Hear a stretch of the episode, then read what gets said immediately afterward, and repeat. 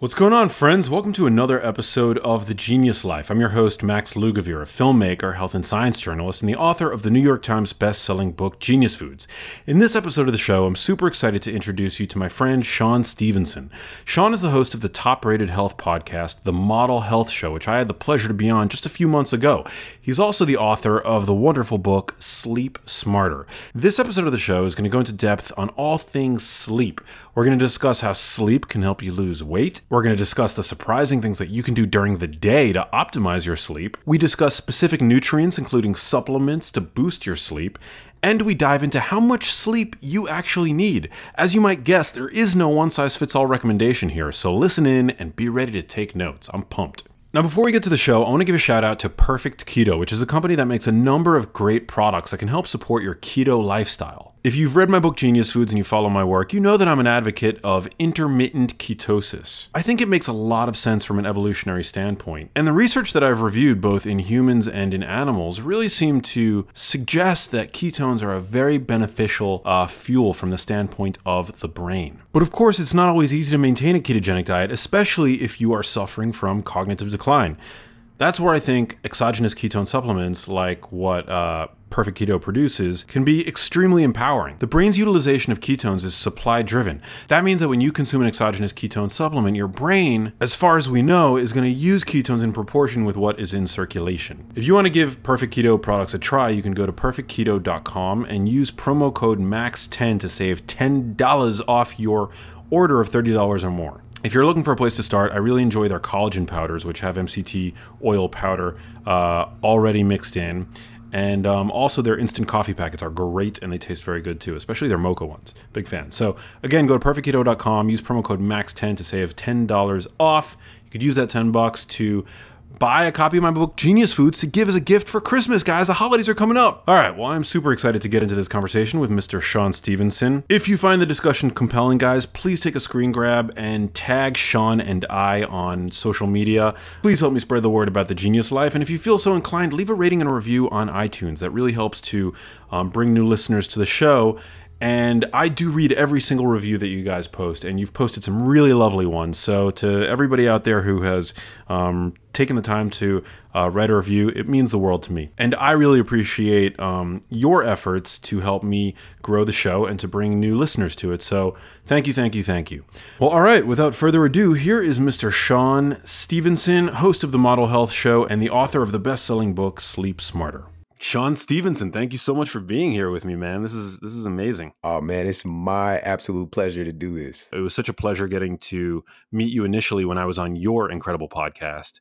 And uh, you know, obviously since then I've launched my own podcast and you know, it's a little intimidating, not gonna lie, interviewing a master interviewer. So take it easy on me, will you? I can't make any guarantees, man, but you know what I'm saying, it'll be fun. Well, I love your book, Sleep Smarter. It's it's incredible actually. It's like an encyclopedia for all things sleep related and I'm I'm super excited to dive into sleep because it's not a topic that I've talked about on my podcast at all. And you are a master on this uh, on this topic. So, I mean, I guess let's just start with well, why don't we start with your backstory? How did you become so interested in sleep and ultimately come to writing the book? Sure. You know, this was a for me, uh, this book came out at a time where I was just totally shocked myself that there wasn't a a real kind of compilation of these strategies and insights in relationship to sleep wellness. And I don't talk about this a lot, but my uh, one of the agents that I was choosing, my literary agent choices that I had in front of me, was kind of really trying to push me away from that idea. Just like, you know, this isn't something that people are into. And, you know, it's not really, you know, I'm a nutritionist, by the way. So it's like we do a, a book on nutrition and fitness, we're going to kill it. But my mission wasn't necessarily to, to quote kill it; it was to to help people first and foremost. And there's a huge gap in the market in education as far as sleep is concerned, and a lot of folks don't realize that your sleep quality is potentially a bigger influence on your overall health, your physical appearance, you know, your biomarkers, than your nutrition, than your exercise. And so having this piece of data and kind of what got me into it was my own personal struggle initially, which I'll share with you in just a second. But for me, the big catalyst for the book getting written was doing my clinical work. And I was having people, we was having incredible, incredible success with folks coming in type 2 diabetes. You know, they're on metformin, insulin sometimes, and helping them to reverse the condition, working along with their physician. And, you know, some folks in just a couple of weeks being able to get off their medications, normalize their blood sugar. Same thing with high blood pressure, hypertension, folks on the lisinoprils and statins and all that stuff. And we had about right around about a 75 to 80% success rate. But as you know, man, there's this percentage of people that don't seem to get well no matter what they're doing with their nutrition and with their exercise. And that ironically would keep me up at night, you know, just thinking about are they not doing the stuff? Are they lying to me? But it wasn't them. It was me and it was my teaching and it was my questions. I was not asking people about stress and I was not asking people about their sleep quality. And it was uh, a little over five years ago where I had this revelation and I started asking people about their sleep. And it blew my mind. You know, the stories that people were sharing with me about, you know, sleeping two or three hours and waking up or sleeping on average three or four hours a night, or they're doing shift work. And it started to really come together that it wasn't their nutrition, it was an issue with what their hormones were doing in relation to into to their sleep quality. And so what I did was, and you know this as well, people want change, but they don't want to change. Hmm. Right. And so I realized that I can't have folks flip their entire life upside down just to get better sleep. I'm going to dive in. Let me look at some of the real clinical data that we have that we know that these things work, that people can implement simple things, that they can see some measurable improvement in their sleep quality and thus their health. And so when folks started to implement this stuff, it's like, man, it was seemingly these miracles would take place. You know, people who've been struggling with weight for years, you know, the 20 pounds would finally come off and stay off. Folks who are struggling with their blood pressure. Uh, sometimes we're talking about folks with uh, t- cancer tumors. You know, we've got some before and after pictures of some of the patients that I work with there as well. And depression, anxiety, diabetes, just you name it. We start to see all these incredible results from people who had traditionally been struggling and also conventional medicine just telling them there's nothing you can do about it. And so I became very passionate about the subject, man, because I saw firsthand the power of great sleep and then looking at the the evidence again, some of the things we could talk about in relationship to how our sleep impacts our body composition, how it impact, impacts our brain and our performance, how it impacts our life overall, you know, just having energy and vitality. And so um, and just a quick snapshot from my own story is that when I was 20, I was diagnosed with a so-called incurable spinal condition. It was uh, degenerative disc disease and degenerative bone disease. And at the time when I was trying to get my health back on track, I wasn't sleeping well. It was my biggest battle because the pain I was experiencing would keep me up at night and just changing positions. And so when I improved some of the things I was doing during the day, it showed up for me when I lay my head down at night. And so a big takeaway for folks today is that if you're not sleeping, you're not healing. And so once I got my sleep dialed in, uh, I got better a lot faster. And through that process of wellness, the thing about this, man, is that when something is going good, you don't think about it. And so, because my sleep was good for all those years, I didn't think about it. I didn't think to ask other people about it. And it was a big wake up call when I started to see the influence that negative, kind of poor sleep can have on people's health.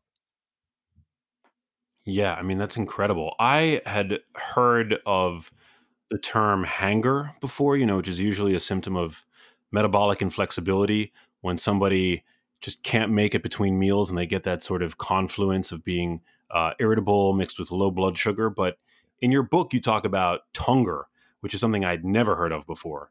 So what what is that, and how does that relate to sleep and body composition, weight, and ultimately health? Uh, that's such a great question. And the first thing I want to do is just like let's look at our lives um, just practically, you know, how often, when do you tend to get into a disagreement with your significant other? Chances are it's when you're tired and or hungry. And a lot of arguments, and you just look at the data, there's studies on this, tend to happen at the end of the day, you know, before bed when folks are tired. And you're going to have a tendency to be more irritable simply because, and I'm just going to share this with folks, like what's going on there? Why am I calling this tungry? And UC Berkeley did some fascinating brain imaging scans and they looked at what happens inside of the sleepy brain. And just after 24 hours, uh, short sleep debt of just 24 hours, which is very, very normal in our society, we see this heightened activity in the amygdala, and we see significantly reduced activity in the prefrontal and insular cortex. And so these are the parts of the brain that are responsible for decision making, for distinguishing between right and wrong, for social control. Those parts of the brain literally start to go cold. They start to turn off. And the part of our brain really is it's a very emotional center part of our brain and it's very driven by uh, a sense of uh, uh, of certainty, a sense of selfishness in a sense, because it's kind of getting into that part of the brain that's about survival of self. That part of the brain takes over. We call it an amygdala hijack takes place. And this is all derived simply from being low on sleep. And so, what happens in a relationship context when you're low on sleep is that you're going to tend to have far less incidence and ability. And by the way, everything that I say, people can just go to Dr. Google and and look into, or of course, they can check out Sleep Smarter, is that what happens is you have a far less ability to perspective take, to put yourself in other people's shoes, right? That ability goes down dramatically when you're tired. Also, stress hormones are elevated. This is a normal, natural thing when you're sleep deprived. Because for you and your physiology, it's just like, there must be a problem because this person is not going to sleep. Let me keep their senses heightened. Let me make sure that their blood sugar is up to par to make sure that they're still functioning and they're not in danger. Because even though we seem to be very, you know, fancy and evolved human beings, our template is very similar to that of our ancestors, you know, 100,000 plus years ago. And so during that time, if you were sleep deprived and your abilities were reduced, that can mean death. And so cortisol is going to get elevated. And, and, as you know, and I'm sure you talked about this many times, this process called gluconeogenesis could take place where we're taking your valuable muscle tissue, for example, and turning it into glucose. Cortisol has an interesting ability to do that. Cortisol is not bad, by the way. It's just when it's produced at the wrong time, and the wrong amounts. And so it's going to do whatever it can to increase your blood sugar because another study found that, again, 24 hours sleep deprivation, there's a 6% reduction in glucose even reaching your brain. And about 20% of that is from that prefrontal and insular cortex. So your brain is starting to starve. And your body's going to do whatever it can to feed your brain first. And so I hope that makes sense. It's kind of a lot, but I hope it makes sense. Yeah, it totally makes sense. I love what you said about, you know, being underslept, handicapping our ability to put ourselves in the shoes of another person. And it kind of makes me think about the fact that we're all so underslept these days and you know the relationship that that may have with the seeming lack of empathy. Just when you look around and you put on the news media and i mean not to get too off topic but it's um you know i, I wonder if there's a relationship there. There has to be. Absolutely man. See you just hit a, a chord for me you know this is something that i haven't talked about much man but i've been researching this a lot lately uh, for a new project and looking at what's going on behind the scenes with you know a, a lot of the violence taking place and a lot of the lack of understanding and compassion on both sides of of the table in different circumstances. And yes, man, we see this across the board. Um, you know, if we look at just the public in general, if we look at uh, some studies done on you know physicians, on um, you know firefighters, um, folks who are in the, the the police force and things like that, and seeing that we're not really doing a great job as a society to take good care of them. You know, the the structure of shift work is pretty archaic in a sense. And I'm not saying we need people up who are taking care of these emergency services, absolutely. But I think that a more uh, intelligent approach would be for folks to do this in seasons. You know, seasonally, like somebody takes this on for a quarter, then they get three quarters to reset. Because here's a great, uh, really great study. This was the nurses study. This is one of the longest, most well done studies out there. So many different metrics were taken from this, but uh, nurses who again are entrusted with tr- taking care of our health we our system is failing them because what they found was that nurses who are doing shift work so working overnight when they their body and their you know we're talking about circadian rhythms everything is lined up to sleep at night instead they're up at night had a 30% increase in breast cancer hmm. versus the normal population of nurses who, who didn't do shift work and they found that even if it was a couple of days a week, you know, two to three days a week was enough to throw off that hormonal clock and increase their incidence of breast cancer. And part of the reason, I'll just throw this nugget out there. I've been re- studying melatonin for a long time. And I just thought about it from when I went to school, when I was in college in a university setting, I was taught that melatonin is produced by your pineal gland, end of story. It controls sleep. And that's just, it's just not right it doesn't necessarily even control sleep. It's not a sleep related directly hormone. It really helps to regulate your entire circadian clock. And melatonin is also a powerful hormone involved in fat loss. It's also a powerful hormone involved in anti cancer programs, right? So regulating your immune system and white blood cell activity. But we don't talk about that stuff. And in relationship to the fat loss part, I'll just throw this out there because when you say something like that, you got to have some evidence. So it was the uh, the Journal of Pineal Research, by the way, found that even when you have a pinealectomy, like you get the pineal gland removed, levels of of uh, melatonin still remain relatively the same in the gut because you have 400 times more melatonin stored in your gut, in your enteric nervous system, than you do in your brain, right? This pineal gland. And so that's not the end of the story with that. But also, I'm sorry, the the researchers found that melatonin increases the mobilization and activity of something called brown adipose tissue. And this is a kind of fat that burns fat. And the reason it's brown versus the white adipose tissue that we think about when we're trying to burn fat, the reason it's brown is that it's very dense in mitochondria.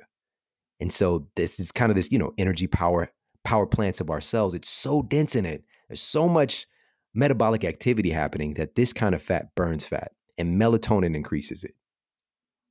That's amazing. I think what you said is so critical when it comes to really kind of broadening our own understanding of all the different hormones that we hear about um, you know when we're reading blogs and maybe you know media designed to reach lay people that you know these hormones that you know millions of years billions of years of evolution have placed in our bodies they don't have single jobs you know like you mentioned cortisol earlier. Cortisol is you know it's i would say most frequently associated with stress but it's also a vital uh, hormone when it comes to waking up and helping liberate stored fuels and um, you know energy sources in our body to help sort of you know give us the energy to seize the day and the same thing goes for melatonin that melatonin you know we all tend to refer to as the sleep hormone but as you mentioned so eloquently it's it's an antioxidant it's involved in cancer protection it's that's a, a really critical um, nuance that i think often gets lost.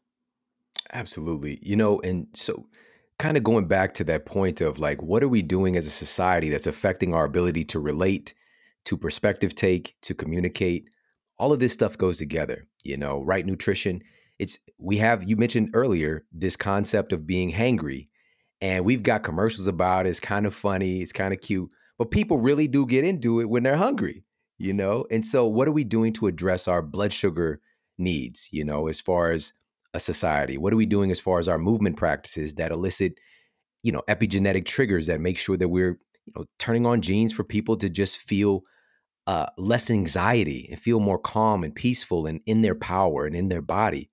you know all of this stuff goes together and you know as we've been talking about sleep is definitely a huge component because of the huge impact that it has on your brain. And as you know like our brain is the governing system over all of this stuff. We can't have a conversation about fat loss and and performance without talking about our our brain. Absolutely. Would you say that um you know giving somebody nutrition advice as a nutritionist is almost putting the cart before the horse if you're not fixing their sleep first? You know, I'm going to say yes. You know, I actually, one of the last, I was doing clinical work for over a decade. And one of the last people that I worked with, I literally wouldn't even bring her on as a client until she got off from doing shift work. And it was kind of a, you know, it was a, it was a blow to her. And, you know, because we have this story that, you know, this is the only work that I can do, this is the only time. And she didn't have any kids. She didn't have any responsibilities really. It's just a story we tell ourselves. And of course, we do have situations and circumstances that make it difficult. But if your priority, number one priority, is your health, then working shift work is going to be working against you. Hmm. If your number one priority, however, is service and you want to be that emergency technician who's working that overnight shift, absolutely so be it. We need you. We love you. We appreciate you. We need to do everything we can to stack conditions in your favor because you are literally throwing off everything about you, all your genetic programs. We've got around 5,000 specific genes that are influenced directly by the role of melatonin, right? By the role of this kind of diurnal cycle that we have lining up ourselves with what nature is doing in that clock. And so, and just collectively, by the way, we only have like 25 to 30,000 genes collectively as humans. So that's about one fourth or one fifth of our genes simply by getting our body clock out of whack. And so, with that said, for me, again, it really boils down to what are the actionable, simple things that we can do as a culture to make sleep, get, getting good sleep, a norm because it's far from the norm right now. So well said. So what are some things that we can do then to to boost the quality of our sleep and when it comes to the length of sleep, I mean, how much sleep do we all need? And does that vary person to person and even within the individual? You know, do I need more sleep or less sleep depending on, you know, my activity levels, things like that? That's such a great question, man. And most people most people don't really ask that because I think that we've we've been a little bit confused about what sleep actually is. And I think that's the most important place to start because it's a very weird thing. You know, if you think about you going to sleep, it's it's like you're you're clocking out. You're completely uh, unconscious and vulnerable. Hmm. And you would think if this is something that was not a huge necessity, we would have evolved out of sleep at a at some point. But it's such a huge necessity because of all of the critical things that take place during, you know, especially in, in our brain when we're sleeping. You know, uh, memory processing, um, the activation of the glymphatic system, cleaning your brain out with all you know the, all the metabolic waste that are accumulated with your brain, and the list goes on and on. And so I want to start there. What is sleep? And to make it as simple as possible, because again, it's a very weird thing to try to describe. When we're talking about getting good sleep, we're talking about optimizing our sleep cycles. All right. So, what does that mean? we know that you're sleeping because we can see the different changes in your brain waves, right? Our normal waking state is we're in beta right now. We can get into some gamma as well, but then we transition into alpha and then to theta and then to delta wave. And we know that somebody's in deep, kind of the most anabolic type of sleep when we get those delta waves going.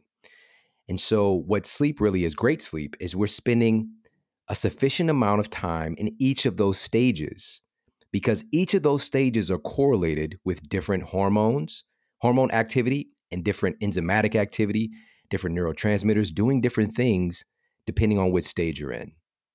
And so, if, for example, your REM sleep is screwed up, that can result in, you know, even if you sleep eight or nine hours, you're still going to wake up feeling terrible. And just a caveat I never say the number of hours somebody needs to get because it's mm-hmm. it's just negligent to say you know you need to get eight hours sleep end of story. Everybody's different. And you are different based on where you are in your life right now what your levels of stress are your exercise whether or not you're learning new material what, what's going on with your, with your relationships. All of these things are going to influence your sleep requirement. And so here's the thing if rem sleep is is compromised and i'll just give an example one of the things that we've seen clinically, and by the way, so there's story we we've got movies about this, right? The Hangover. I don't know if you saw. I you know part one is kind of classic, but at part three it got a little bit stupid. but um, with the movie The Hangover, they're talking about a real phenomenon. Like these guys get hammered on something and they can't remember what happened. And I don't know if you know anybody's ever happened to. I'm not gonna say this has ever happened to me, but there is if you drink alcohol, for example, before bed, close to bedtime, especially if you drink a lot of alcohol, um, that damages your REM sleep. It creates something that we call a REM rebound effect takes place. And so, even though the person is unconscious, they go to sleep, their REM sleep is so suppressed that when they wake up, they can't really remember some of the stuff that happened. And why does this matter? It's during REM sleep that something called memory processing, a big chunk of that takes place. And that's when your experiences get converted into your short term memory. And so if your REM sleep isn't there to file that data away, you can't remember. All right. So again, if you miss that phase of sleep because of something like drinking alcohol really close to bed, that can throw off your overall sleep cycle. And that, that's what we really want to target, Max, is optimizing our sleep cycles. And this doesn't mean you can't drink, but how do we go about that in a in an intelligent way so we can you know, get our sleep, our, our sip on, but also make sure that we're getting the high quality sleep we need. And so I guess if we want to jump in, I'll give one quick kind of low hanging fruit. Yeah. Okay. So this one is so ridiculously simple. And actually, somebody just tagged me in this uh, today. Like people tag me in this stuff all the time. And what they're doing now, because this the, the post starts off that you know they've been struggling with their sleep for you know uh, over a decade, and they finally picked up my book and they've been employing this one strategy. And so what it is is simply getting sun exposure. So how the hell does getting sun exposure help you sleep better at night? And I wanted everybody to take this away today is that a great night of sleep starts the moment you wake up in the morning. Wow. A great night of sleep starts the moment you wake up in the morning. And so, as you mentioned earlier, cortisol is important for getting up and getting going. When we get sun exposure, it actually increases our cortisol. Not a bad thing. This is when historically we would have gotten up and, and gotten active, you know, being hunter gatherers. This is the opportune time to do it because we're not nocturnal creatures. And so, getting up and getting some exposure to sunlight, innovations in clinical neuroscience found that folks who get sun exposure, and this is just, this could be 20 minutes, you know, between specifically, they mentioned the hours of 8 a.m. to, to 10 a.m., that kind of morning sun. What they found was that test subjects that were getting that sun exposure had lower levels of cortisol in the evening if they got sunlight in the morning. Now, why does this matter? Cortisol and melatonin have kind of an inverse relationship. And so, if cortisol is elevated, that can really work to suppress your melatonin. And so, if we can get cortisol levels down in the evening, this can help for po- folks to normalize their sleep cycle. All right. So, getting some sun exposure during the early part of the morning can help you sleep better at night. That is so beautifully said and um, so true. I mean, cortisol is sort of like an it's a it's an energizing hormone because I mean, think about its role in the morning it's really you know it's one of the hormones that helps get us out of bed and it also elevates during periods of stress as a means of helping us get out of harm's way. So anything that you can do to minimize cortisol later in the day i think that's a great thing. So that's a that's a really important tip. Awesome awesome and another thing with that um, with cortisol even uh, there's a lot of talk about thyroid uh, issues today and it is definitely an epidemic but even making your thyroid hormone and you know the active form of it you need cortisol in this equation you know so even having energy burning fat cortisol is not a bad guy. It's just when it's produced at the wrong time and the wrong amounts. Another thing that that sun exposure does is it increases your production of serotonin. And if we're looking at that formula you know with melatonin definitely being a player in our sleep quality serotonin is a precursor for making melatonin. And so again getting that sun exposure you're creating that precursor you're getting the opening act going for the main performer at night, which is going to be melatonin. And so that's one strategy. Another strategy, and this can be coupled together. Appalachian State University found that when you get exercise in the morning versus the afternoon and the evening, they had test subjects to train at all three of those times exclusively. So 7 a.m. in the morning for a phase, 1 p.m. in the afternoon for a phase, 7 p.m. in the evening for a phase the morning exercisers versus the other time spent more time in the deepest, most anabolic stage of sleep. They had more efficient sleep cycles. They tended to sleep longer, and they also had, on average, a 25% greater drop in blood pressure at night versus the other two times of exercising. And I just thought that was nuts. All mm-hmm. from exercising in the morning, you get all of that benefit. Like it's just really hard to fathom. And I think one of the biggest things that's overlooked in that study is the fact that that drop in blood pressure that's correlated with relaxation response you know from turning off that sympathetic fight or flight and turning on that parasympathetic rest and digest in the evening. And so for some folks they might they might already be doing that. And other folks might i don't have the time or whatever the case might be. I'm not saying you need to hit the gym or do a whole you know Shaun T whatever insanity workout. I'm saying just five minutes five minutes. And I tested this for a year before my book came out because I've been a morning exerciser for a long time. But I started training in the in the afternoon, late afternoon, with my son, like four, four thirty, five o'clock. But I still got up and did five minutes in the morning. I might just grab my rebounder, which NASA, literal rocket scientists, are just, you know, they rave about jumping on the mini trampoline for all the benefits it gives. Um, just go for a quick jog around the block, a power walk, do some yoga, just do something to get your blood moving, get your body, get that cortisol up. Because what it do, what it does at the end of the day, the bottom line is this: it does something called a cortisol reset. So it helps to get your cortisol spiked in the morning, which is supposed to be to get it back on a normal cortisol rhythm, because it should peak in the morning then gradually go down as the day goes on and bottom out in the evening. And so just by getting up and exercising, you could do this outside and Max, I think we might need to talk a little bit about like what about this time of year? You know, you and I, like right now, I'm in the Midwest, you're in the East Coast. It's not yeah. easy to get that sun exposure, right? You're right. So there are some hacks that you can can do. And so they did a study on office workers and they found that office workers who didn't get access to just natural light coming in through windows, just illuminating the room, the office workers who were kind of like in a cubicle dungeon who didn't have windows, access to windows, on average lost objectively an hour of sleep. So they might jot it down in their journal that they slept for eight hours, but it was really seven. They missed an entire hour of sleep quality because they weren't going through those cycles correctly, because they weren't getting exposure to sunlight, even just coming in through your, you know, your eyes, your optical receptors.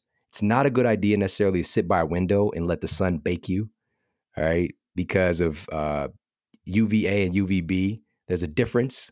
And the UVB that we really need to like create uh, vitamin D and things like that, it doesn't really get through glass that well. And so this can elevate the rays. You get more exposure to the rays that are kind of more connected to skin cancer. All right. So a little bit is fine. But you know, if you could just get yourself, get sunlight coming in, open the windows up, get that exposure. That's going to be beneficial. Then we've got, um, you know, clinically prescribed things like light boxes that are proven to be effective for things like seasonal affective disorder. These are great for helping that circadian timing. Um, they've got visors now you can put on. There's little earbuds. I don't know, Max. Have you ever seen those earbuds with the light that they beams light into your ears? Yeah, I I actually have one, but I I have not used it. Are you a, are you a fan of those? I've only well, uh, let me let me take that back. I only use them consistently uh, when I was like traveling out of the country, and just like I was on a big stint. It's been months and months and months since I used it uh, because I employ so many other things. But I can't really. I don't know if they did the trick because I just kind of adjusted pretty quickly. I did a lot of things right, but the research is really interesting so far, yeah. and um, it was it might have been Ben Greenfield, but one of my friends had shot some of the data over to me, and of course, like I I want to see more, but it's really interesting. It's interesting stuff, and plus, it's the reason that I like it is that it's more subtle. Like if you are on a plane, you could pop those in your ears, and versus having those weird looking visors on, and you're you know sitting in your you know airplane seat looking like Kanye West or something. I don't know, man, but you know, there's a lot of different options, things to play around with to get a little bit more of that sun exposure. My biggest thing, though, at the end of the day, just try. You know, if you can, just get outside. I know it could be a little bit nippy. Get outside, get some fresh air, get some sun that you can get. Even if it's five or 10 minutes, it's better than zero, you know, and then you can have those other things to be supplements. I want to err on the side of doing what our genes expect us to do and then using technology as a supplement for those things that we can't necessarily get a lot of access to. I love that. I love that you said that because you know I feel like the the obsession with technology and, and gizmos these days, and especially in the biohacking space, I feel like for many people there's still a lot of low hanging fruit that they ignore, and then they'll reach for something like a you know a flashlight that shines light into your into your ear holes. When you know I'd be curious whether or not you know a there are light sensing proteins in the ear um, but then also whether or not those proteins are connected to the time setting mechanism in our in our brains. I mean, I just don't I don't have that that data. Um, I'd be I'd be super curious to know. But um, one of the things I love about your book, it's such a wealth of knowledge, as are you. But you have this this wonderful chart where uh, you you you highlight the different light intensities under various contexts and you know i think what's so important for people to to recognize is that even on an overcast day you know just getting outside if the if the if it's just all cloud cover you're still getting enough light to basically anchor your body's circadian rhythm and thus uh, help your sleep later on that night. Yes, exactly. Absolutely. It's such a beautiful thing, you know, like our incredible bodies are set up to ebb and flow with nature, you know, and especially during this time of year, we we should have ideally have had the opportunity to build up some reservoir of things like vitamin D and things that we won't be producing as much of. And this is where we can get in the conversation about supplementation and things like that. But also, there are key nutrients that we can talk about that are directly related to your sleep quality. And vitamin D is one of them. And we've got some really fascinating studies that have been done uh, on those things. And one of them, so I, let's just talk about them because these good sleep nutrients, these are things that we would just be getting in normally as part of a whole foods, you know, real food diet. But, I, you know, of course, many folks are missing out on some of these things. And so, uh, Public Library of Science found that um, vitamin C, for example. We know it's a powerful antioxidant. When we hear vitamin C, I know I still do. I think about our immune system. And it's just because of that marketing growing up that it's like so important for our immune system. But it's also important for our sleep. So, what they found was that test subjects who were deficient in vitamin C had uh, more tendency towards having interrupted sleep cycles. So, these were people who woke up more frequently during the night. And then by balancing out that nutrient deficiency, it canceled out that problem, right? But the question is, are you getting adequate vitamin C? Are you getting the vitamin C? There's different forms of it as well. You know, are you getting it from a synthetic supplement? Are you getting it from real food? You know, and so, and what are some of those? So obviously, the the uh, conventional stuff. We've got strawberries. We've got sweet peppers. We've got kiwis. We've got citrus fruits. All that good stuff. Then we've got that superfood category, where we see things that are very, very high in vitamin C, like amla berry, acerola cherry, camu camu berry is, I think it's number one ranked botanical. Uh, maybe it's number two for vitamin C, you know, and so you can start to incorporate some of those things as well, you know, really interesting. But I always air people on the side of like, let's get the real food source. And then if we can, we go to the food, real food source concentrates and then from there, synthetic stuff is like down the line, you know. And so and there's just a bunch of those good sleep nutrients we need to keep our eye out for. You talk about magnesium in your book too. Oh my goodness, man. It's a game changer for me. Um, man, this one, I, I, just couldn't believe it. It was actually uh, Dr. H- uh, Mark Hyman who told me about it. And we were just talking about this the other day, actually, because he's the first person who really brought it to my attention. I didn't know that it matters so much. And I didn't know that it was such a big nutrient deficiency. As far as the minerals are concerned, it's probably the number one mineral deficiency. And from the metrics, it's looking like at least 60% of the population is like chronically deficient in magnesium. And why does this matter? Magnesium is responsible for over 325 biochemical processes that your body cannot do without this mineral being present or it can't do efficiently. And so, what I mean by that is that your body literally has to try to figure out a way to relax your muscles. Your, your body has to figure out a way to um, to to relieve muscle tension, to uh, beat your heart. All right, hmm. your heart literally. Dr. Oz shared this with me. Is that even when he has a patient on the table, they're like administering magnesium to keep the heart beating while he's doing surgery. I was like, this is blowing my mind how important it is. And so, in being the biggest mineral deficiency, our bodies are kind of like robbing Peter to pay Paul to try to figure out stuff just to give us basic. And the human body is so resilient, which is beautiful. But why do this to ourselves? And so, in relationship to sleep, really fascinating studies. They're taking like literally folks with clinically proven um, sleep dysfunction, right? So folks have insomnia and giving them, and they're seeing this just baseline on average, like all of them deficient in magnesium in this study. Mm. And when they get their magne- magnesium levels back up to par, their sleep problems subside. You know, just, and we're seeing about 70% effectiveness for that. That's way more effective than Ambien. But here's the issue. Again, we get right into this pill for every ill kind of mentality. Well, I just need to take a magnesium supplement because magnesium is, I liken it to kind of an anti stress or relaxation mineral that has a lot of processes with the parasympathetic nervous system, a lot of relationship to that. Hmm. And so being being that it's an anti-stress mineral today, we're exposed to more stress than we can imagine, you know, but it's different. It's not like our ancestors. It's like we have a lot of mental stress. A lot of us are knowledge workers in and of itself, but a lot of folks are dealing with anxiety. And just because of there's so much to be done, there's so much exposure, there's so much distraction.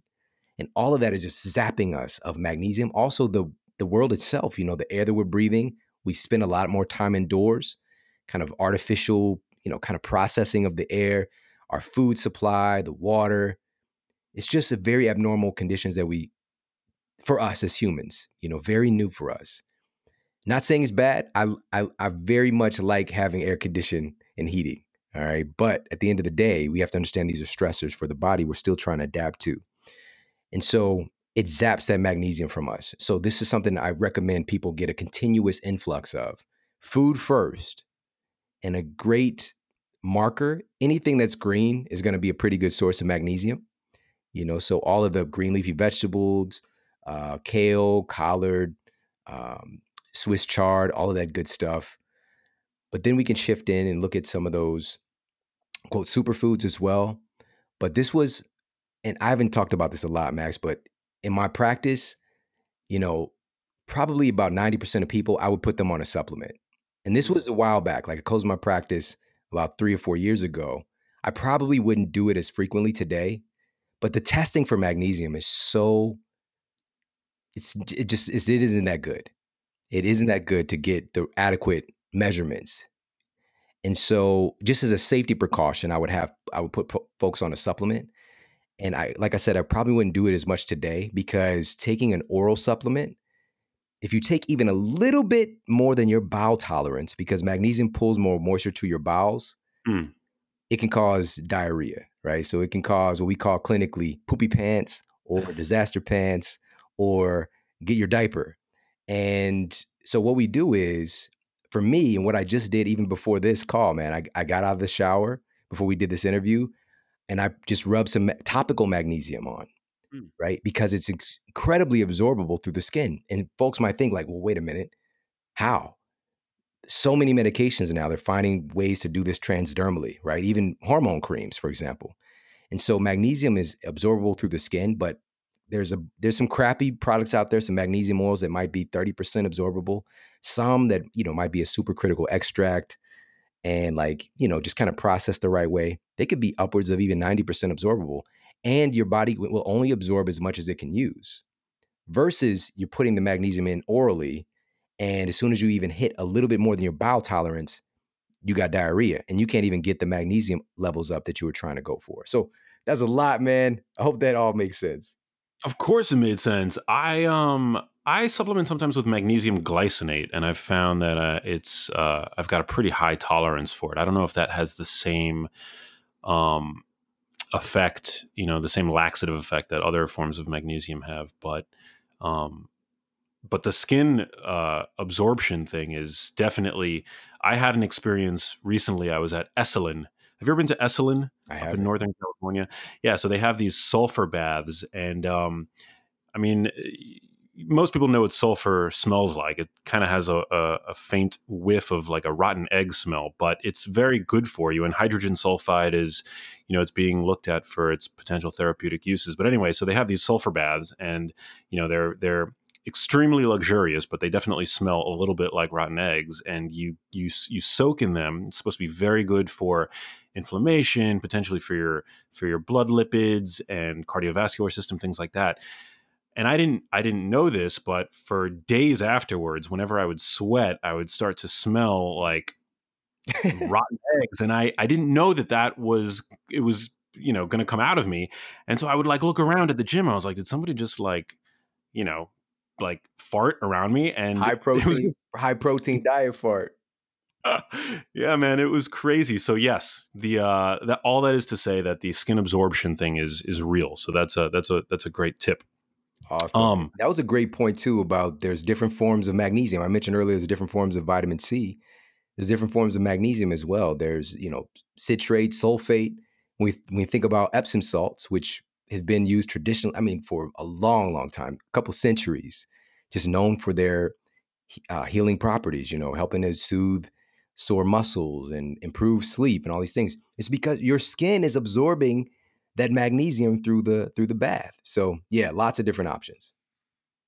I want to shift gears a little bit and talk about nutrition because you've got that that you know wonderful background and you know we both I think spend a little time with our fingers sort of plugged into um you know the ether of like nutrition trends and what people are talking about so that we can thus cater our educational content to what people are actually um, seeking and are interested in. And, and you and i had a few texts back and forth talking about you know this um the uh the trend over at least instagram but where you know people tend to be really focused on calories um, and you know f- meal pictures and meal prep and, and food photos all tend to come with a calorie count.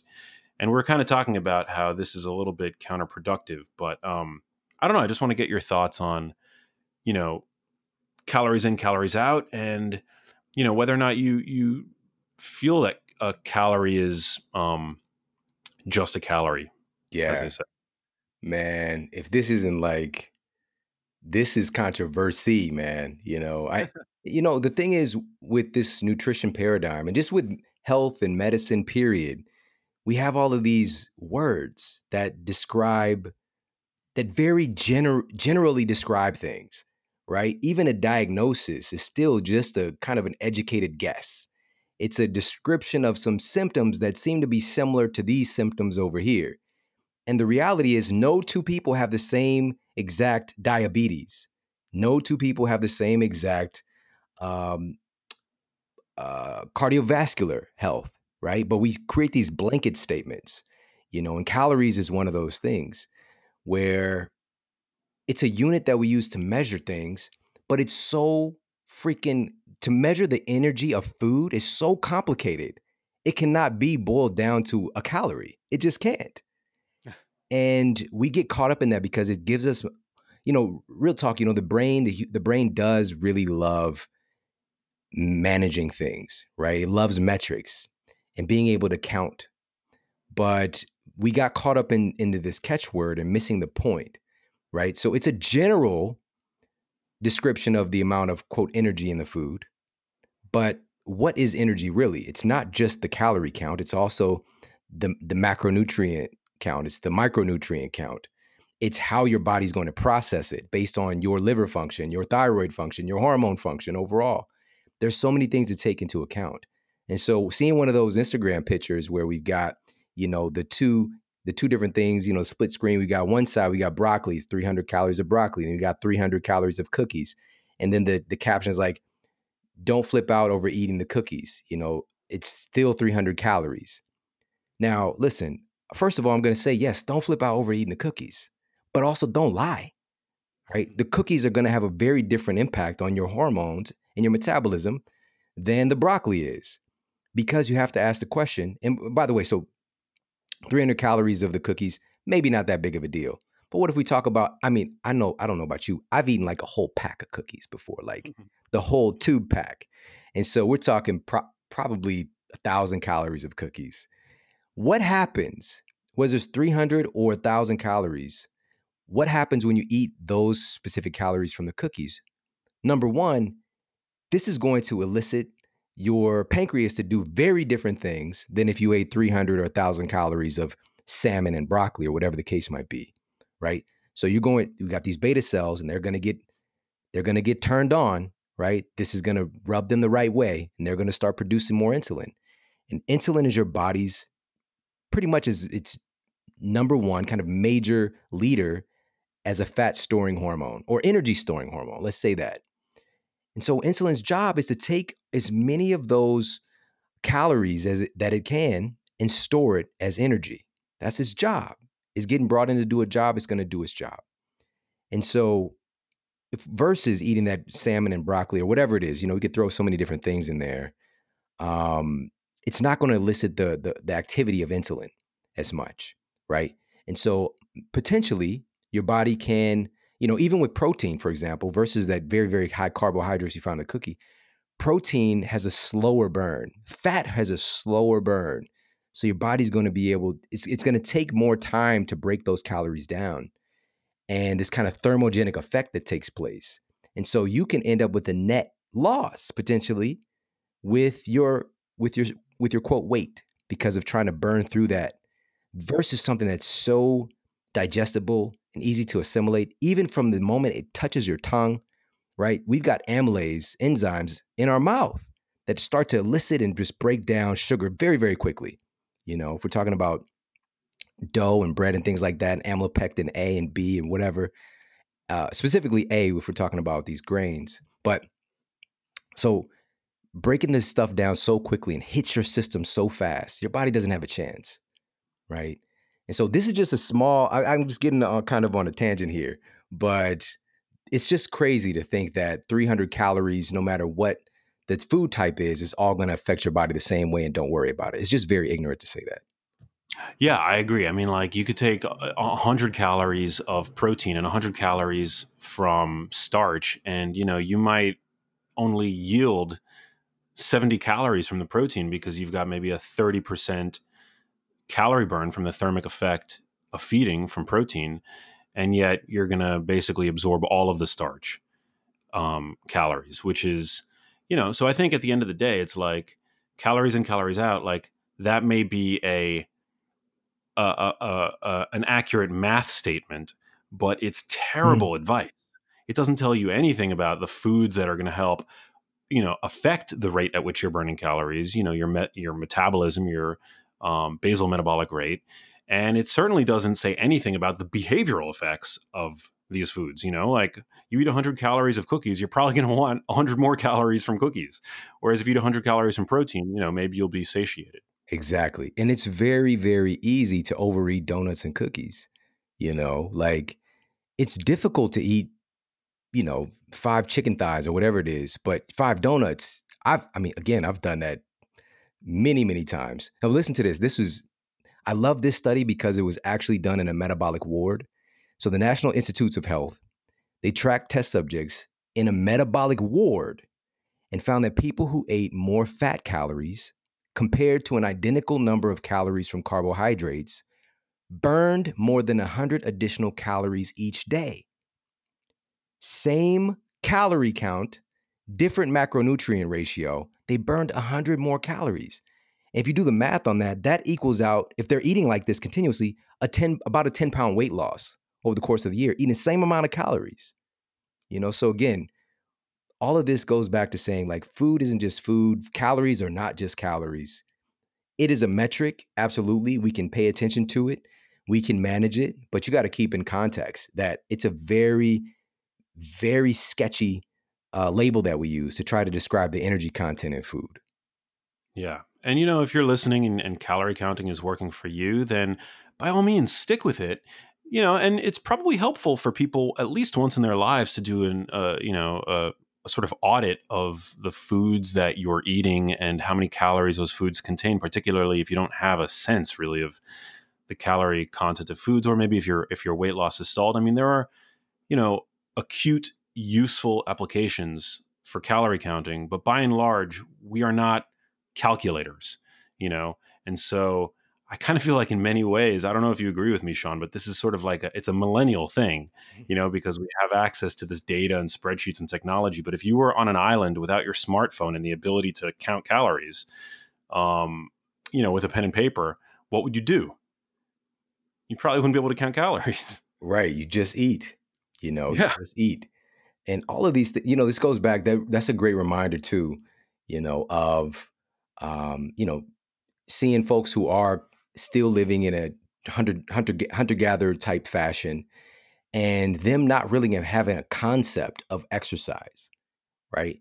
They see somebody running, they're like, why are they running? And if you tell them that they're doing it to be in shape, they they're going to see it as like this is just an incredibly uh, bad use of energy.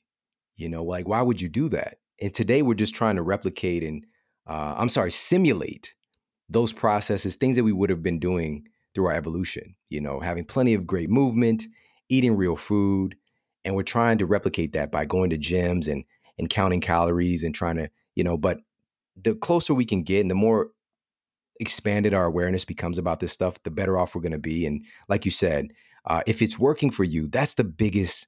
That's the biggest point. I want people to really embrace that because when I talked earlier about no two people are the same, no two illnesses are the same, it goes the same for our health.